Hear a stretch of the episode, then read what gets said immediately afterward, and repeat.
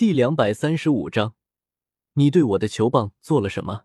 第三更，砰！唐轩双手交叉挡在了自己的身前，饶是如此，也依旧抵挡不住叶天秀的洪荒之力。一股强横的力度将唐轩的双臂震得手骨断开，整个人凌空翻飞了几圈，砸落在地面上。唐轩体内一阵气血翻滚，差点吐出来，脸色苍白到了极点。唐轩没事吧？梁婉晴吓了一大跳。她虽然不喜欢唐轩，但毕竟是自己爷爷请过来保护自己的人，出了事她可负责不起来。今晚来楚红酒吧找我。叶天秀伸手狠狠揉了一下梁婉晴那浑圆挺翘的臀部，这才轻轻的说道：“你。”梁婉晴快要疯了，这个死流氓竟然在大庭广众之下摸她屁股，虽然没什么人看得到的角度，但也足够气了她半死。目前又不好发作。老实吃饭了。吕树看到这么威武的叶天秀后，立马吓尿了。原来老师这么刁的吗？莫非老师就是那些异能者一员？老师正好有事，就不吃了，拜拜。叶天秀摆了摆手，转身就离开了。卧槽！不是老师这饭钱？吕树立马就急了：“你吃不吃没关系，饭钱得给我啊！”哦，饭钱就不用给我了。叶天秀非常礼貌客气的说道。吕树惊了。这天底下竟然有人比他还贱！这吃饭用的是他的钱啊，不给钱就算了，还当众说不用给他饭钱了，说的好像是他请一样。妈的，好贱啊！来自吕树的怨念值加一百二十五，来自梁婉晴的怨念加五百五十五。恭喜宿主任务完成度完成了百分之一，多得吕树，生活更精彩。系统提醒道：“叶天秀眨了眨眼，这丫的系统肯定与吕树有一腿，然后被甩了，导致现在怀恨在心吧？放弃吧，追不到我吧？没办法，我就是这么强大！啦啦啦啦！”叶天秀的手机响了，在地铁上立马吸引了一大群人的目光，大家都想看看谁这么欠揍，敢用这么刁的铃声。喂！是光明花园的房东吗？叶天秀接通电话，抓住杆子，淡淡问道：“是的，是你要租房吗？这里是需要和别人合租的，你介意不？”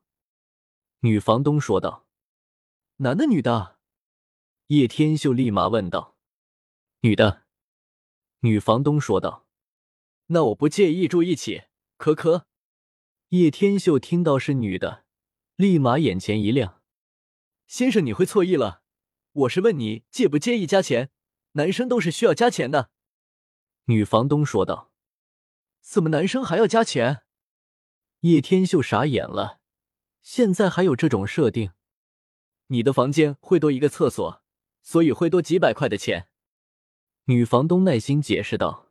“那不如这样，这个厕所我不要了，能便宜点不？”叶天秀反问道。先生，你这是要搞事情吗？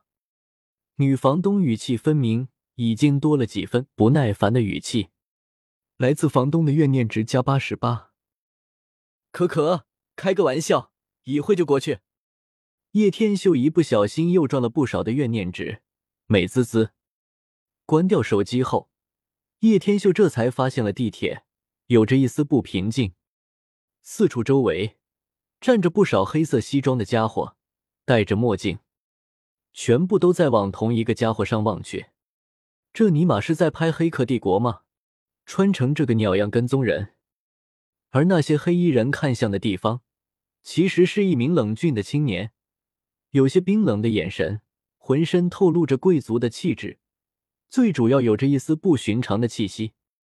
啧啧，看来又是一个不得了的家伙啊！叶天秀看了一眼那名妖孽的男子。琢磨了一下，说道：“不过，似乎在地铁这种地方，他们也不敢乱来，所以只是剑拔弩张，还不至于到动手的时候。”自己夹着文案，正好文案中有一个网球拍，因为看地比较入神，压根不知道自己的网球拍不小心捅到了自己身前的小姐姐。因为地铁人流比较多，还比较拥挤，自己球拍这一怼，淋的那小姐姐娇躯轻颤。小姐姐长着一张网红脸，回头看了一眼，看见是叶天秀那张俊俏的脸时，顿时芳心轻颤。这人真大胆。小姐姐羞涩的说道，然后还把自己的小臀部往后拱了拱，一脸陶醉的表情。叶天秀感觉有些异动。回过头来，低头看了一眼，卧槽，这女的这么饥渴！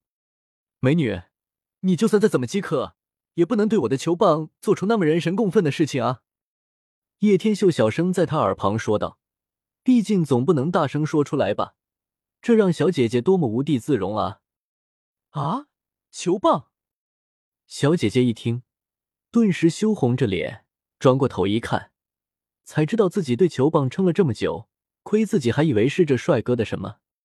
叶天秀不由得哀叹一声：“现在的女人啊，宁愿用球棒、黄瓜、黄鳝什么的，都不用男人。到底是时代在沦陷，还是道德在败坏？”小哥哥，一会跟我下车吧。小姐姐不愧是网红脸，撩人一套一套的，伸手勾住叶天秀的领带。眨了眨美眸，给叶天秀放电。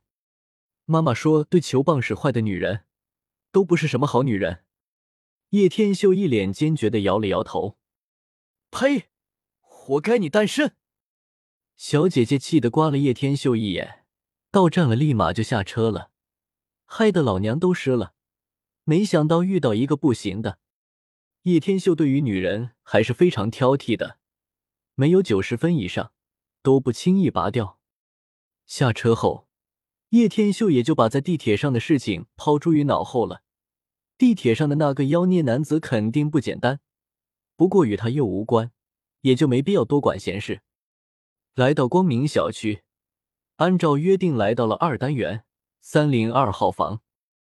叶天秀按了一下门铃，很快房门就从里面打开，一个俏脸从门后探了出来：“谁啊？”当看到叶天秀后，立马傻眼了。正巧叶天秀也低头望去，两人双眸一对，都是非常的神同步，震惊万分。是你？怎么会是你？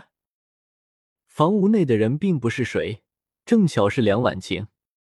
我上辈子是做了什么错事，处处都遇见你这个混蛋？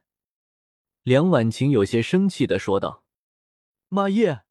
你为了得到我的身体，竟然千方百计、处心积虑的让我看到招租信息，还一步步引我过来。叶天秀一脸吃惊的说道：“去死吧你！”